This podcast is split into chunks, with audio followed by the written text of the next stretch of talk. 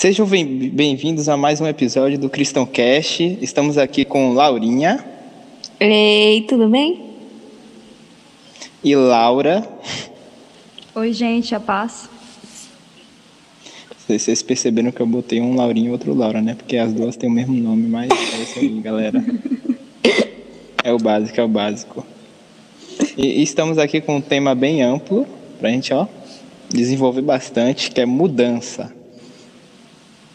Pode ser tanto mudança espiritual em Cristo, como ele age sobre nós, pode ser tanto a mudança que estamos sofrendo com esses avanços tecnológicos, a mudança de comportamento dos jovens e das pessoas em geral no século 21, pode ser qualquer coisa. E agora eu vou perguntar aqui para Laurinha e para Laura, o que, que vocês acham assim? O que, que vocês pensaram quando eu falei sobre o tema mudança? Bem, eu vou falar primeiro, porque quando Laura falar o dela, porque a, a Laura, quando ela falou, eu fiquei, pô, ela pensou no versículo e tudo. Quando o Davi me falou o tema, a primeira coisa que eu pensei foi porque a Laura é do Sul, veio pra cá, eu sou de outra cidade, eu pensei em mudança física mesmo. Aí depois eu pensei na mudança, essa que Davi falou, que Cristo faz em nós. Mas eu vou deixar a Laura falar, porque o dela foi muito top. É, a gente, a gente então. deu uma então. conversadinha antes e percebeu aí. Então, quando o Davi falou sobre mudança, eu pensei na mudança espiritual mesmo que Jesus realiza nas nossas vidas. Quando ele nos chama para ser uma nova criatura, assim ele faz. Ele faz uma mudança em nós, uma mudança tanto física, quanto mental, quanto espiritual. E essa mudança, ela leva a uma transformação. Exatamente. Que é, mudança é um processo que leva à transformação em Cristo, que você pensou, não foi? Isso. E eu nunca. É. Antes da Laura falar, né, eu nunca tinha pensado assim, que nessa diferença entre mudança e transformação. Eu. eu nunca tinha parado para reparar. Sim. E aí, tipo, você entende, porque tem um, uma, essa palavra, metanoia, que eu não sei se é eu acho que é grego, mas eu posso estar muito errada, que é uma mudança de mente. Só que no versículo que fala sobre mudança de mente, também fala sobre transformação. E eu nunca tinha parado para pensar nessas, nessas duas diferenças. Que a nossa mente, por exemplo, ela tem que ser mudada dia a dia e que essa mudança vai gerar essa transformação lá no final. É porque eu acho pois que quando é. Jesus nos chama, a gente não vai mudar da noite para o dia. A gente Sim. não vai dormir sendo uma pessoa e acordar completamente nova. A gente vai acordar naquele dia e vai começar a mudar pequenas mudanças no nosso dia a dia. Talvez a maneira como a gente enxerga, sei lá, a, o estudo, a faculdade, a escola, enfim, o trabalho. Jesus vai gerar pequenas mudanças na gente e essa mudança lá no futuro vai levar à nossa transformação. E é isso que ele visa. O objetivo de Jesus não é a nossa mudança, e sim a nossa transformação final. Sim. E Verdade. disso que Laura tava falando, tipo, antes de eu. Quando o Davi mandou o link, eu disse, pô, deixa eu escovar o dente e tal, e fazer essas coisas, porque não, tem nada a ver com o assunto, mas como é uma coisa de voz, se eu não tô com o dente escovado, eu me sinto mal, não sei o que é. Você acha que, que vai te passar assim, se tiver com barco, vai passar assim pela internet? Vai ser. Né? Mas, e aí eu tava pensando sobre, lá em Coríntios, quando falam, quando Paulo fala que é na, na fraqueza que Deus opera e aí sim somos fortes.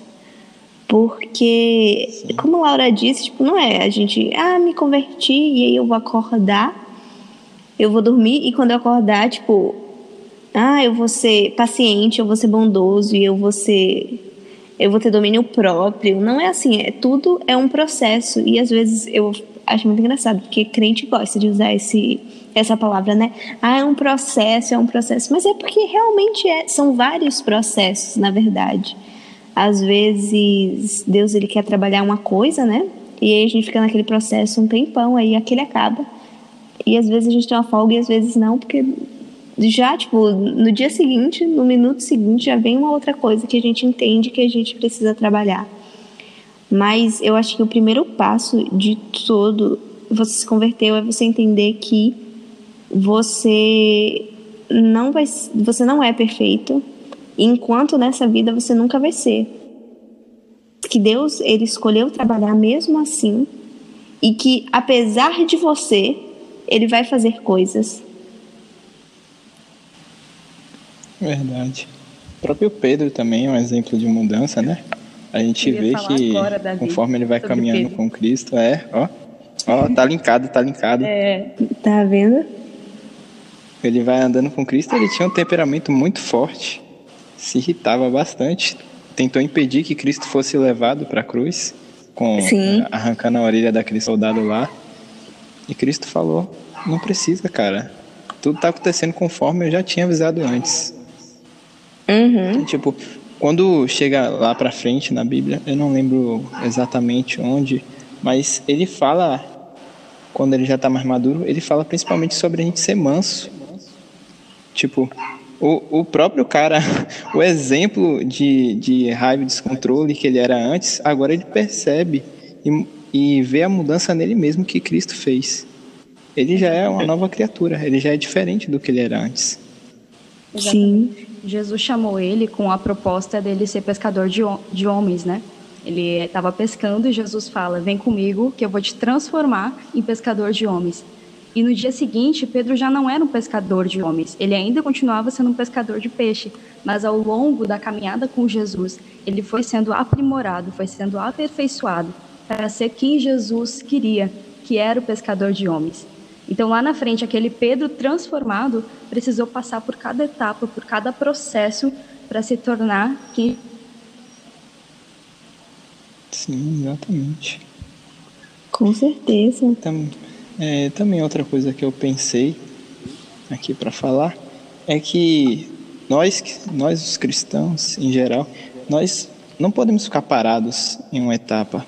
Nós temos que acompanhar as mudanças das coisas ao nosso redor. Por exemplo, tá todo mundo agora na internet, está todo mundo usando a internet para várias outras coisas. Nós temos que nos adaptar a essa mudança e aprender a, sei lá, entregar a palavra, qual seja o objetivo que Deus tem para você, se é para tocar, tocar e expandir a partir desse novo objetivo, dessa nova forma de sociedade que agora é, que agora cada vez muda mais. Nós temos que ir acompanhando e espalhando a palavra de Cristo a partir disso. Sim, eu acho que acabou o tempo, porque antigamente tinha muito isso de quando surgia uma coisa nova, por exemplo, a TV. Ah, não pode usar TV porque a TV é ruim porque a TV é do demônio e tal. Só que aí as pessoas, e eu acho que eu falei isso no episódio anterior, que as pessoas começaram a usar a TV. Hoje você tem canais que são só de coisa de ou associada a alguma religião, ou, enfim, né, evangélica. E é, talvez no momento que surgiu a internet, e ainda hoje a gente veja a internet como algo muito afastado ou motivo de distração. Mas a internet tem tanta coisa boa. Eu falei do, no outro, isso eu tenho certeza, no outro podcast sobre o The Bible Project. Eu fiz, deu a quarentena, foi? E aí deu a quarentena também. E eu, no Twitter, olhando lá as coisas, tinha uma mentoria que na época que eu fiz foi de graça sobre escatologia e agora já tem um preço lá. Mas eu achei massa que eu fiz de graça.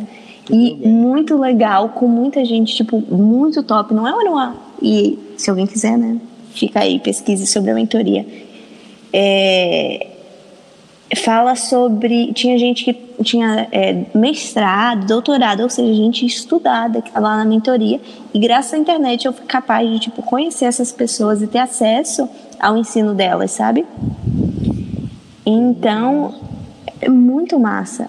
E então, tipo assim, para mim, ok, tem distração, tem várias coisas, mas ainda assim existe muita coisa boa. O que eu não posso é tipo dizer, ah, isso é ruim e descartar completamente. O que tem que mudar sou eu, tipo, a minha forma como eu vou usar aquilo. Porque aquilo não é nada além de um instrumento. Verdade, a gente Laura. tem que aprender a tirar o bom do ruim. Vê uma uhum. banana com uma parte podre, a gente não pode simplesmente jogar a banana toda no lixo. A gente corta a parte e bota o resto na vitamina. Sim. que nem está escrito em Romanos 12, a nossa mente precisa passar por um processo de renovação diária. Nós precisamos renovar a nossa mente. E quando Jesus fala aquela parte sobre o vinho novo e o vinho velho, que ninguém, depois de ter provado o vinho velho, vai querer o vinho novo. Isso é, a gente fica muitas vezes acomodado com o que já passou, acomodado com as coisas velhas, mas Deus tem algo novo para nos dar. Deus é o dono da criatividade. Ele é o grande criador, então ele sempre vai ter algo novo para a gente. E sem essa renovação na nossa mente diariamente, a gente não vai conseguir aceitar esse novo de Deus para as nossas vidas. Sim. É verdade. La, é, Laura falando isso me lembrou. Eu nem terminei de ler. Na verdade, eu não estava lendo. Graças à quarentena, um monte de coisa eu consegui fazer de graça. E aí, é, tinha, tem esse app que chama, acho que The Pilgrim, que ele tem livros cristãos, só que você tem que pagar. É tipo um, um Netflix de livros, só que em vez de você ler, você escuta. São audiobooks. E tava de ah, graça. É muito legal. É um livro chamado Liturgia do Ordinário, que foi um livro que eu achei muito legal porque é, a moça fala sobre coisas que você faz é, natural, tipo, naturalmente não, mas cotidianamente. Os, cap, os nomes do capítulo são tipo arrumando a cama, escovando o dente, comendo as sobras do dia anterior. Porque são Foi coisas que a gente. Isso, legal, são coisas né? que a gente. É muito legal. Porque às vezes a gente acha que, sei lá, a gente vai ficar, vai realizar é, coisas extraordinárias e ficar tipo de uma coisa extraordinária a outra, mas normalmente até uma coisa extraordinária acontecer, você viveu sua vida normalmente, de uma forma ordinária. Você arrumou sua cama, você escovou seu dente. E é muito legal. E tem uma passagem, eu tenho anotado em algum lugar, eu acho que eu até coloquei no Instagram, ficou uma legenda enorme, inclusive, mas que ela fala sobre isso, que como eu vivo o meu dia hoje, o meu dia normal hoje, é o que vai definir toda a minha vida cristã. De o que eu escolho fazer hoje, as leituras que eu pego hoje, a forma como, sei lá, eu vou arrumar minha cama e como eu vou servir as pessoas que estão à minha volta e viver esse dia normal. Também fazem parte, porque às vezes a gente se prepara, tipo, nossa, quando determinada coisa acontecer, tipo, sei lá, ou uma coisa muito boa ou uma coisa muito ruim, eu vou fazer isso. Mas, ok, quando esse dia chegar, tudo bem, você vai fazer isso. Mas agora, quando não está acontecendo aparentemente nada, ou quando acontece, sei lá, você. acontece uma frustração pequena, como você vai agir? E é muito legal mesmo. Verdade, Laura. É, nós não temos que perfeitamente naquela história de ser fiel no pouco, né? Sim. Ser fiel nos detalhes. E aquele que não valoriza os pequenos começos não vai dar valor aos grandes. Então tem que ser fiel realmente ao uhum. dia a dia, às pessoas que estão à sua volta, sua família, seus amigos, seus animais de estimação. É a forma como você vive hoje. Uhum. Exato. E, é, Também, e a forma. É... Ah. Fale, ah, pode, pode falar. e é exatamente isso também que você vai percebendo como você foi transformado, mudado e transformado. Porque é, às vezes você aconteceu uma coisa antes de Cristo você reagia de uma forma, mas aí depois você começa a notar que você está reagindo de outra forma, que você está sendo mais paciente, que você está sendo mais misericordioso também com as pessoas à sua volta. Sim, pequenas mudanças vão acumulando e causando grandes transformações na sua vida. Sim. Verdade. Eu já passei por uma mudança física muito grande, assim, de me mudar de cidade, sair do Rio Grande do Sul para vir para Bahia, um estado que eu não conhecia ninguém. Já passei por mudanças emocionais também, mas a maior de todas as mudanças que eu já tive é a espiritual, porque só a mudança espiritual é capaz de impulsionar todas as outras mudanças da sua vida. Uhum. E só Cristo, só o Espírito Santo mesmo é capaz de mudar é, quem nós somos, porque eu gosto muito também da Roberta Vicente. Outro dia ela estava mostrando no Instagram dela um livro sobre temperamentos, porque o pessoal gosta muito disso, ou disso, ou de linguagem do amor, de tipo, ah, minha linguagem do amor é isso. E tem gente que até brinca que é o signo cristão. Que você chega e pergunta, ah, qual é o seu temperamento, qual a sua personalidade, qual a sua linguagem do amor. Mas ela falando que isso é real, que eu tenho, eu nasci com uma personalidade, com um temperamento, e Davi tem um temperamento diferente. E no temperamento de Davi tem coisas boas, que são pontos positivos, e coisas ruins, que são pontos negativos e defeitos. Então, só Cristo verdadeiramente é capaz de mudar essas coisas. De pegar uma pessoa. Gente, de verdade, hoje eu não, não sou a pessoa também incrivelmente paciente. Eu poderia ser bem mais. Mas na minha vida eu já fui muito pavio curto, qualquer coisa. Tipo, me estressava e eu explodia e era isso. E eu vejo muito que com Cristo isso tem mudado. Com Sim. certeza, não é pela sua própria força, né? Não é uma uhum. mudança que você vai gerar através dos seus próprios esforços, mas é só através da santidade dele, é só através da graça dele que você vai conseguir ter mudanças. Verdade. Sim. Isso me lembrou até de um livro que eu li, O Caráter do Homem de Deus. Não sei se vocês já ouviram falar. Mas, tipo, ele conta de Moisés, que ele foi ensinado no, nos princípios egípcios, aprendeu a ler, escrever, provavelmente deve ter aprendido a dicção, como falar em público, mas logo depois disso Deus o levou para cuidar de ovelhas, cuidar de pastos por 40 anos. Ou seja, Deus tirou todos esses princípios dele, deixou ele do jeito que ele era antes, como gago, não conseguia falar direito, para aí sim ele usar Moisés. Ele não queria uhum. que Moisés, as pessoas pensassem que ele conseguia falar assim por causa dos ensinamentos de egípcios. Ele queria mostrar o poder dele às pessoas. Que não importa como você esteja, ele pode causar uma mudança em você. Verdade, glória Sim. a Deus. E uma história que eu gosto muito na Bíblia, e que eu acho que é até o próximo livro que eu vou ler na Bíblia, porque eu tenho pensado muito, é a história de Davi, que está em 1 e 2 Samuel. pois é. Porque Davi, em toda história, todas as pessoas depois é, ah, Davi é um homem segundo o coração de Deus. A Bíblia nos informa sobre isso, que Davi era um homem segundo o coração de Deus.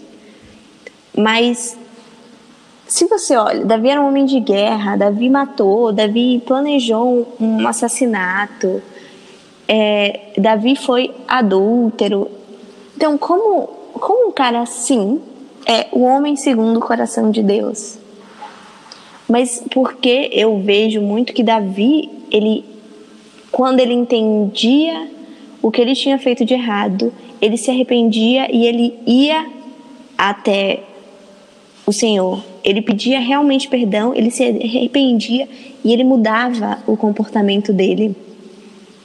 Então, Davi errava aqui e aí ele se entregava a Deus e tudo bem que na frente ele ia errar em outra coisa. E às vezes na nossa vida, né, pode existir erros recorrentes, mas que a gente entenda que não depende de nós, é com Cristo e que a gente não precisa é, ter medo e vergonha de dizer, ah, eu sinto, eu sinto medo, eu sinto isso, eu me sinto tentado nessa área, porque Jesus ele não vai se ofender com a nossa verdade ou com a nossa sinceridade, até porque ele já sabe. Porque nós somos pecadores, ninguém é perfeito. Sim. Nós não, já não nascemos na perfeição, já nascemos, sabemos o que temos que fazer. Não, Deus vai fazendo aquele processo diário. Vai limpando, vai mudando algumas coisas. Outras coisas que a gente insiste, ele deixa a gente insistindo. Aí quando a gente percebe o erro, a gente pede perdão, ele age sobre a nossa vida. A, un... a única coisa que a gente tem que fazer é deixar ele mudar a gente. Exatamente. E não é tentar mudar para tipo assim, ah, eu vou mudar depois que eu ajeitar, porque tem muita gente que tem esse pensamento de tipo assim, nossa, eu vou ajeitar toda a minha vida e aí depois, sei lá, quando eu tiver velho e minha vida toda estiver ajeitada, eu vou para Cristo. Não, você, primeiro que você nunca vai conseguir mudar dessa forma, quem te muda é o Espírito Santo. Então, corra primeiro para Cristo, e aí sim você vai ter uma mudança verdadeira. E segundo, que você vai ter perdido um monte de tempo, que quando você for salvo, oh. se você for salvo, né? A paz, você vai ficar nisso. Isso aí vai martelar na sua consciência. Você vai, uhum. caramba, quantas vidas eu podia ter salvo, mas não. Fiquei enrolando. Uma coisa que eu percebo assim na, na nossa geração é a necessidade da perfeição. Todos querem ser perfeitos, todos querem ser seres que não erram, seres que não falham, mas Deus não nos chamou para isso, né? Deus nos chamou para ser quem nós somos, mas passar por mudanças diárias. E essa mudança é somente pelo Espírito Santo e é gradativa. Não é nada não é nada mágico, sabe? Com Deus é processos Sim. mesmo. Também uma coisa que a gente percebe bastante é, é a era do materialismo, né? As pessoas que ligam bastante sobre como você parece, não quem você realmente é. Você ah, usa um efeito assim, fica melhorzinho. Mas todo mundo tem espinha, todo mundo tem alguma coisa que não se encaixa naquele padrão. Então não adianta tentar ser o que você não é. Tem gente que não é. Uhum. Todo mundo tem alguma coisa que não é aceitável, entendeu? Nós não devemos tentar encaixar nesse padrão do Instagram, devemos tentar nos encaixar no padrão de Cristo. Porque o nosso Verdade. rosto pode permanecer assim por bastante tempo, mas o nosso caráter, Deus pode mudar.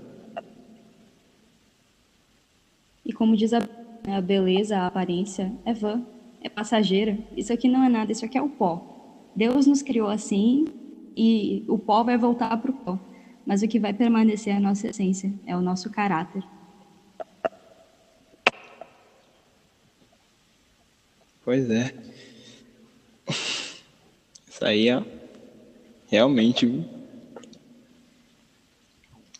Também uma coisa que a gente pode parar para pensar assim é as etapas que a gente tem que ter. Assim, próprio Jesus tinha aqueles, os mais próximos dele, né? Tinha as multidões, né? Que era 300, mais não sei quantas mil pessoas. Tinha aqueles, os mais escolhidos, 70, que eram alguns discípulos dele que ele enviou, né? Algumas outras pessoas que também podiam curar, algumas coisas assim. Tinham os doze, que eram os próprios discípulos próximos de Jesus. Tinha os três que era os únicos que viram, foram até o Monte da Transfiguração junto com Jesus, que se eu não me engano são Pedro, Tiago e João, que foram com Jesus e viram a transformação que ele sofreu lá, as coisas pelas quais ele orou, passou tempo com ele, e aí tinha o amado, que é o próprio João, né? Que ele fala, ele ele tem aquele negócio, aquela proximidade com Deus com Jesus. Ele, sim, ele deitou no colo de Jesus. A gente pensa assim: caramba, imagine a proximidade que ele tinha. A gente tem que saber que para chegar em cada uma dessas etapas, a gente tem que querer uma mudança dentro de nós. A gente tem que querer mudar. Verdade. E se Adão tivesse mudado, né? Adão, depois que tivesse cometido o pecado, tivesse se aproximado de Deus, pedido perdão e ter dito assim: Deus, eu não quero mais ser assim, esse homem pecador, eu não quero mais te desobedecer. Agora eu aprendi, Senhor, eu me arrependo do meu pecado. E se tivesse acontecido isso, onde nós estaríamos? Pois é, imagine as consequências, né? De uma única Olha... mudança que não foi cometida.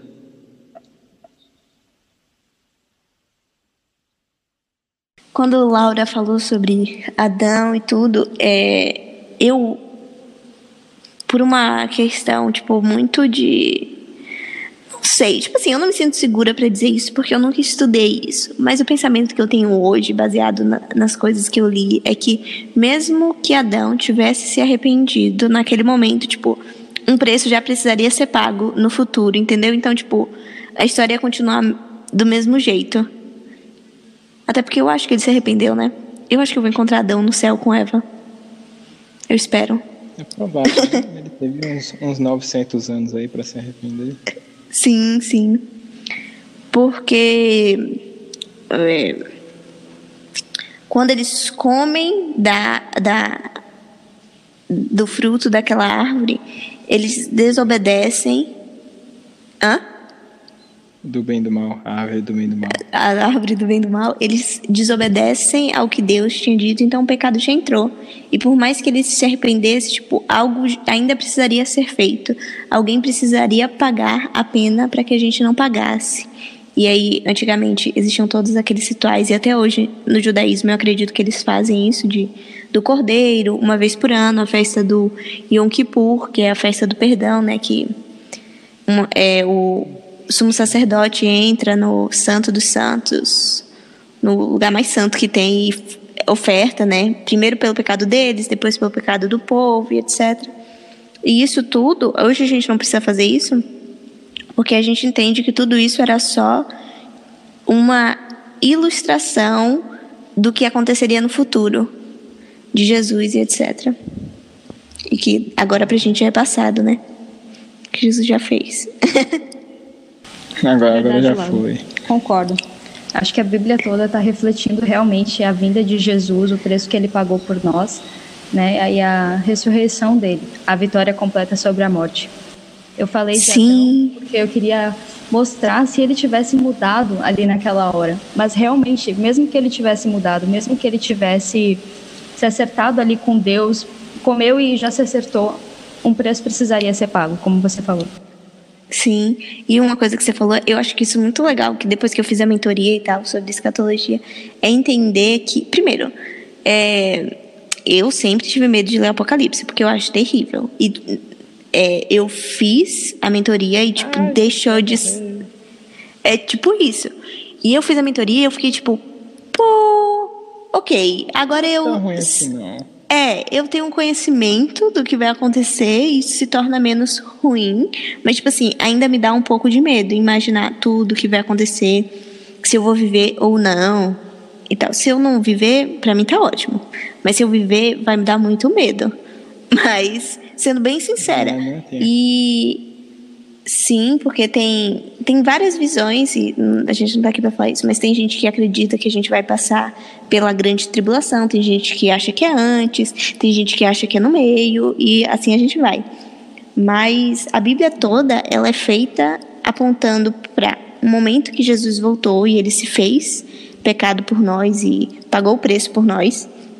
E há um outro momento que Jesus voltará e que aí vai ser tipo justiça e aproveitando é... você falou uhum. do Apocalipse, o que você acha da mudança que 2020 proporcionou pra gente? Foram muitas mudanças. Pois é. Sim. Eu acho que.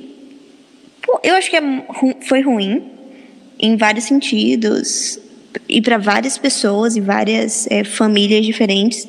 Então eu não posso ficar dizer que foi ah, uma coisa boa, um momento só uma, só uma coisa boa, mas tem todo esse sentido ruim, mas teve também uma coisa boa da gente parar, a gente que tem esse privilégio de poder estar em casa, ou que, sei lá, o pai e a mãe puderam continuar fazendo home office, essas coisas, mas que foi bom para a gente ficar mais junto, para a gente desacelerar, para a gente é, entender e colocar na nossa vida é, espaço para as coisas Entendeu? De tipo. É, pô, o meu dia tem 24 horas, eu durmo não sei quantas, mas cabe tudo no meu dia, entendeu? E o que eu vou dar prioridade aí depende de mim. Verdade. E vocês? Eu entendo que Deus está dando mas... uma chamada geral na gente, entende? Esse ano de 2020 veio para trazer mudanças é. físicas, mas também é um chamado de Deus para mudanças é, principalmente espirituais, mas também emocionais. Ele quer nos mudar, ele está com uma sede de nos transformar. E ele está mostrando isso, sabe, esse ano. Muitas coisas acontecendo e é realmente para a gente abrir os olhos e enxergar que a gente precisa mudar. Pois é. Sim. Eu acho que foi justamente para o pessoal cair na real. Quando bateu essa quarentena, essas coisas, muita gente ficou desesperada Muita gente, ah, meu Deus, o que vai acontecer? Mas também muita gente se entregou para Deus. Tipo, Sim. nas lives da, da Bola de Neve, tem gente todo dia lá, gente nova, aceitando Jesus. E pá. Tem gente que estava desviado, tem, tem pessoas que estavam esfriando, aí vê essa quarentena, ó, filho, não dá tempo de brincar, não. Eu posso voltar a qualquer momento. Aí o cara, opa, Verdade. caiu na real. Sim. Foi para dar aquele balde de água fria na gente assim. E ainda bem, não né? Dá mole. E ainda é. bem. Porque a gente precisa estar acordado, né? Existe a parábola lá das, das virgens, que as que estavam preparadas, as cinco prudentes e as cinco imprudentes. Eu acho que são cinco. Mas enfim, as que eram prudentes estavam preparadas e as que não estavam. E é, é importante a gente se preparar e não dormir. A gente está alerta. Sim. Pode vir a qualquer momento. Sim. E esse, essa tendência de mudança, eu acho que é, só vai aumentar, viu? Esse, esse negócio de estar tá cada vez mais linkado com a tecnologia, cada vez mais perto. Eu acho que com o avanço delas, só vai continuar a gente cada vez mais tempo passando em frente às telas. Essa é uma das coisas que eu tenho medo, assim, tá Eu tenho receio. Sim. Eu acho muito doido, principalmente depois do documentário que eu falei lá, o Dilema das Redes. Que eu, eu fiquei tipo, pô, você não ficou com medo depois de tipo do seu celular e de Rapaz, me fez parar pra pensar mesmo, né? Não, eu. O que eu tô fazendo com a Exatamente. Eu assisti, eu acho que era sábado. E aí eu fiquei, tipo, o resto do dia pô, eu não vou usar meu celular. Eu vou. Eu ia fazer coisas, tipo, sei lá, lavar roupa, outras coisas, e, tipo, não vou nem escutar música, eu vou deixar o celular longe. Uhum. E eu já sou meio. Noi... Tipo assim, qualquer coisa que você me conte de tecnologia, eu acredito nessas coisas assustadoras que o celular tá me ouvindo, que tá me vendo. Então, tipo assim, no computador, quando tem uma. Sim, eu tenho medo da tecnologia, eu tenho medo eu do Google. não é teoria da conspiração, isso é real. Se alguém quiser te ver pela câmera, consegue. Se alguém quiser te escutar, consegue. Quando a gente aceita um celular, quando a gente compra um celular na loja, a gente está sujeito a isso. E vai piorar ainda mais. Pois a é. sorte que a gente tem é que, sei lá, a gente ainda não, não sofreu isso, né? Porque a qualquer momento alguém pode querer nos chantagear alguma coisa e pegar nossas informações. Sim. Isso é um, um perigo real que pode acontecer qualquer hora. Sim. Imagina, imagina, um pouco sempre já aconteceu, né? Porque sempre tem esse negócio de CPF, de fulano, dessa, desses golpes que tentam passar, né? Ligam para você e ah, sua filha tá aqui. Imaginem quando o dinheiro deixar de ser físico quando o dinheiro se tornar virtual. Pois é. é isso que vai acontecer em e breve. a tendência é justamente isso. Principalmente com essa quarentena, agora que tá todo mundo, ó, comprando pela internet, não tem outro jeito, tem que comprar pela internet. Sim. Eu tenho muito medo também disso. Dessa coisa virtual, porque, tipo, por... é muito doido. Essa coisa de, por exemplo, já é muito doido você pensar que, sei lá, você tem um cartão e aí você tem, sei lá, X dinheiro no banco, só que aquele dinheiro não existe de verdade. Ele é só um número na tela. Porque se todo mundo que tem conta naquele banco pedir o dinheiro que hoje eu quero, sei lá, eu chego no banco Y e digo, eu quero todo o meu dinheiro e todo mundo faz isso, o banco não tem dinheiro para pagar todo mundo. Porque seu dinheiro tá ali, mas seu dinheiro não tá ali. Imagine isso num, num ambiente totalmente virtual. Pois é, não quer dizer que a gente tem mais dinheiro. Como o dinheiro físico não pode gastar, gastar de boa. A gente faz um monte de adico. Sim. A gente pode. Isso é aumentar, né? O físico. Sim. Eu, eu sou muito. De verdade, eu sou muito assustada com tudo isso. Também, né? Quem é que vai ficar feliz? Tô. Todo mundo vai ficar e... um pouquinho incomodado, no mínimo. Sim. Ou seja, sempre tampe todas as câmeras olhando para você a todo tempo. Sabe uma coisa que eu percebi? Eu e Laura falamos o que a gente achou do tema mudança, mas você não falou, Davi. O que você pensou? Pois é, rapaz, que exemplo eu tô dando, né, gente? eu que organizei não falei, ó, aí. Tem que falar, né? Sim. Ó, pelo que eu pensei, tem uma mudança se aplica principalmente à forma como a gente tem agido no, nesse século, século 21, né? Século 20, que era tipo 1980, na década de 70, 80, a gente podia. Era muito comum aquela separaçãozinha, né? Ter aquele couro aí. Oh, aí foi a trombeta, foi. A gente já vai subir. É. Já foi a terceira. Calma lá, calma lá, deixa eu terminar o podcast. calma lá. Mas tipo, eu coral e tal, aquelas coisas. Hoje em dia, ok, a igreja pode ser feita online.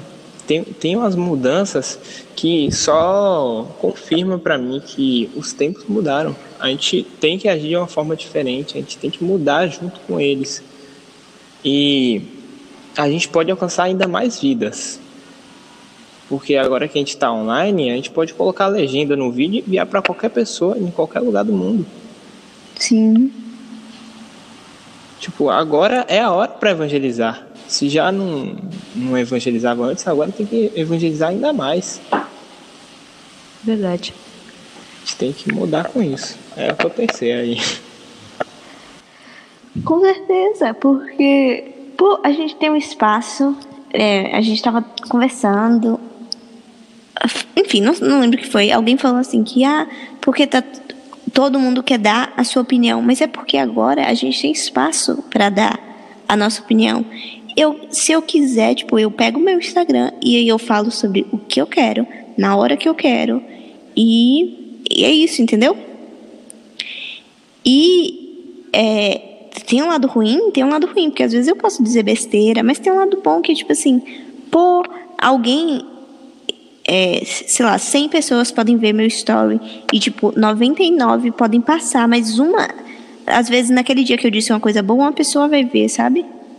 Não que eu não acho que você deva ir falar. Ter tocado. Sim, eu não acho que você deva ir falar qualquer coisa que você quiser que você tire da sua cabeça, que você, né, pare um tempo antes, estude, saiba o que você quer falar. Até porque tem muita publicação que eu vejo. Tem muita gente que eu acho, eu sou meio contra isso de eu só vou ouvir as pessoas que têm opinião parecida com a minha. Isso eu acho errado, porque aí você vai ficar preso numa bolha. Eu acho que a gente deve diversificar e tal. Mas tem gente que fala tanta besteira que eu me irrito e eu silencio a pessoa, porque eu digo, olha, sinceramente, eu tentei, mas não dá, viu? Não dá não. Não dá não. Não mas que mesmo assim. Aí, por favor. pois é. Ou me muda ou muda a pessoa. Uma vez eu tava falando até com, com o Alisson eu conversando com ele, eu digo, pô, minha opinião é essa, essa, essa. E a coisa que eu peço é que se eu tiver errado, que Deus mude a opinião. Mas como eu acho que eu não tô, que pelo amor de Deus, Deus mude a opinião daquela outra pessoa. Pois é. Se tiver errado, que Deus nos revele. Se não tiver, que Deus revele aquela pessoa. Da pessoa. E sobre Mas... isso, utilizar os meios tecnológicos para evangelizar, eu lembro também daquela passagem que Jesus falou da lamparina que ninguém acende uma lamparina para colocar ela debaixo de um cesto, pelo contrário, ela é colocada em lugar próprio. Então, quando Jesus ele quer te iluminar para você iluminar outras pessoas, tenha certeza de que ele vai te dar capacitação e instrução para você estar tá no lugar próprio, no lugar onde ele te chamou. Se é no TikTok, amém. Se é no Sim. Instagram, amém. Se é até no WhatsApp, mandando mensagem de bom dia, boa noite, amém. Deus vai te usar no lugar Sim. próprio. Clássica. Pois é. Mandar aquelas mensagens, aquela imagem cheia de flores, bom dia aí. É. Com o Snoopy no fundo, assim, que Pode parecer besteira, mas talvez tenha alguém que seja tocado, que precise de alguma mensagem, que esteja Sim. muito triste. Pô, pensa assim, sei lá, porque normalmente quem manda isso é, sei lá, sua tia, sua avó e tal. Aí imagina. É, um grupo de família. Sim, você tá lá se sentindo sozinho, alguém manda aquela mensagem, sabe?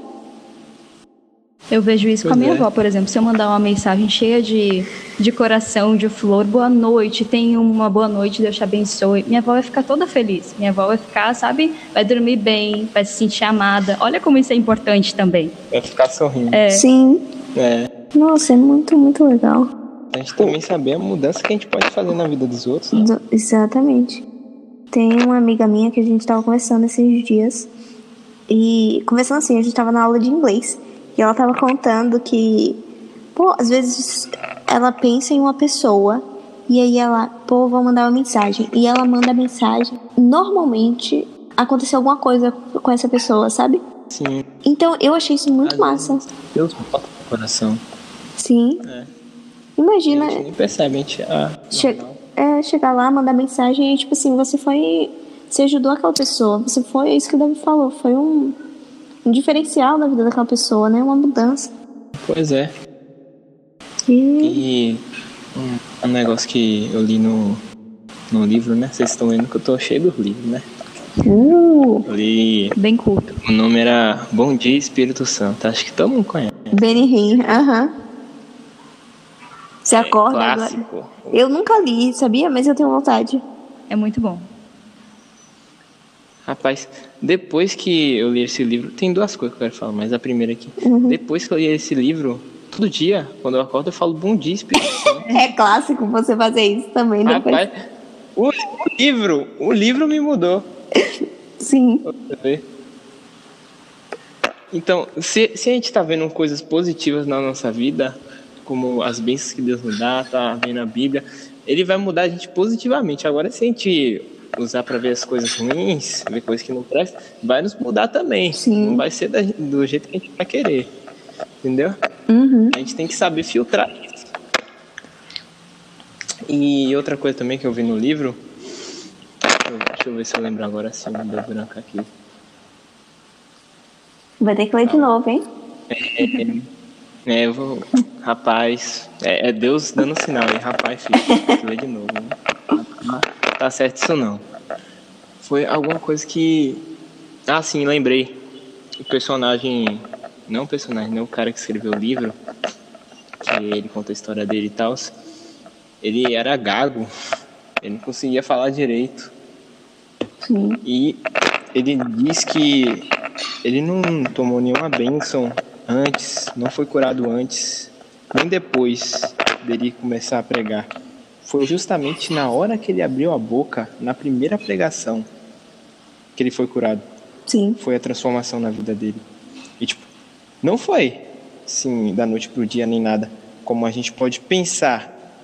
Você tem que analisar que antes disso, ele estava orando e dando bom dia para o Espírito Santo todos os dias antes da pregação sendo uhum. fiel no pouco. Então, essa transformação pode parecer que foi do nada, mas tem todo um processo por trás que a gente, a gente às vezes não vê. Sim. E também não é, não é viver a nossa fé dependendo, porque ele dava bom dia Espírito Santo, não, não sei, nunca li o livro, né? Mas não porque, tipo assim, pô, é, só vou condicionado a ele ser curado, entendeu? Ele numa, aí aprove Deus que ele fosse curado e amém por isso também. Mas o que eu quero dizer é que tipo assim, não colocar a sua fé e a sua é, sua expectativa naquilo que Deus pode fazer. Porque Deus pode fazer, como ele pode não fazer. Quem é soberano, soberano é ele, não sou eu. Verdade a gente tem a mania ou o costume de colocar muitas outras coisas no centro do evangelho. Colocar as bênçãos de Deus, os milagres, aquilo que ele pode me oferecer, uma casa melhor, uma família. Mas quem é o centro do evangelho é Jesus. Sim. E muitas vezes a gente esquece de coisas práticas, de tipo assim, ah, porque você vai vir para Jesus e sei lá, ele vai te dar um carro e ele vai te dar uma casa. E aí, tipo, você olha para Pedro, você olha para João, você olha para todos os doze discípulos e tipo, você se entregou para Jesus e você ganhou. Você foi crucificado de cabeça para baixo, você foi apedrejado, ou você foi exilado numa ilha e morreu lá velho. Você não tinha posses, não tinha terras, você vivia de Deus. Uhum. E você vivia na esperança. É, e é você viver na esperança de que agora tá ruim, pode continuar pior, mas que chegará um dia, né? Virá uma esperança, Deus voltará, Ele trará justiça e habitaremos novos céus e nova terra. Glória a Deus. É. É que nem aquela, palavra, aquela parábola que Jesus fala sobre o homem que encontra um tesouro no campo. Ele volta, vende tudo que tem e compra o campo. Aí você pode pensar, poxa, ele ficou sem nada, vendeu tudo que tem. Mas tudo que ele precisa está ali naquele campo, que é o maior tesouro dele, é Deus. Você pode uhum. ter a uhum. melhor casa, o melhor carro, a melhor, a melhor família, mas se você não tiver Deus, você não tem nada. Você não tem paz de espírito. Sim. E Deus disse que Ele cuidaria de nós. Do, que o alimento nos será dado, que a gente não precisa se preocupar. Sim. Ó, oh, pessoal, não sei se já deu tempo aqui, né? Já, já deu um, uns minutinhos bons aqui uhum. no podcast. Queria encerrar dessa vez de uma maneira diferente. Queria terminar lendo uma parte da Bíblia aqui, que no caso é, é Filipenses. Sim. Filipenses 4, 12, que é na carta de Paulo. E aqui ele fala, é, aqui no caso o contexto é a gratidão de Paulo para com os filipenses. E aqui no 12 ao 13 diz: Tanto sei estar humilhado como também ser honrado. De tudo e em todas as circunstâncias já tenho experiência, tanto de fartura como de fome, assim de abundância como de escassez. Tudo posso naquele que me fortalece. Amém.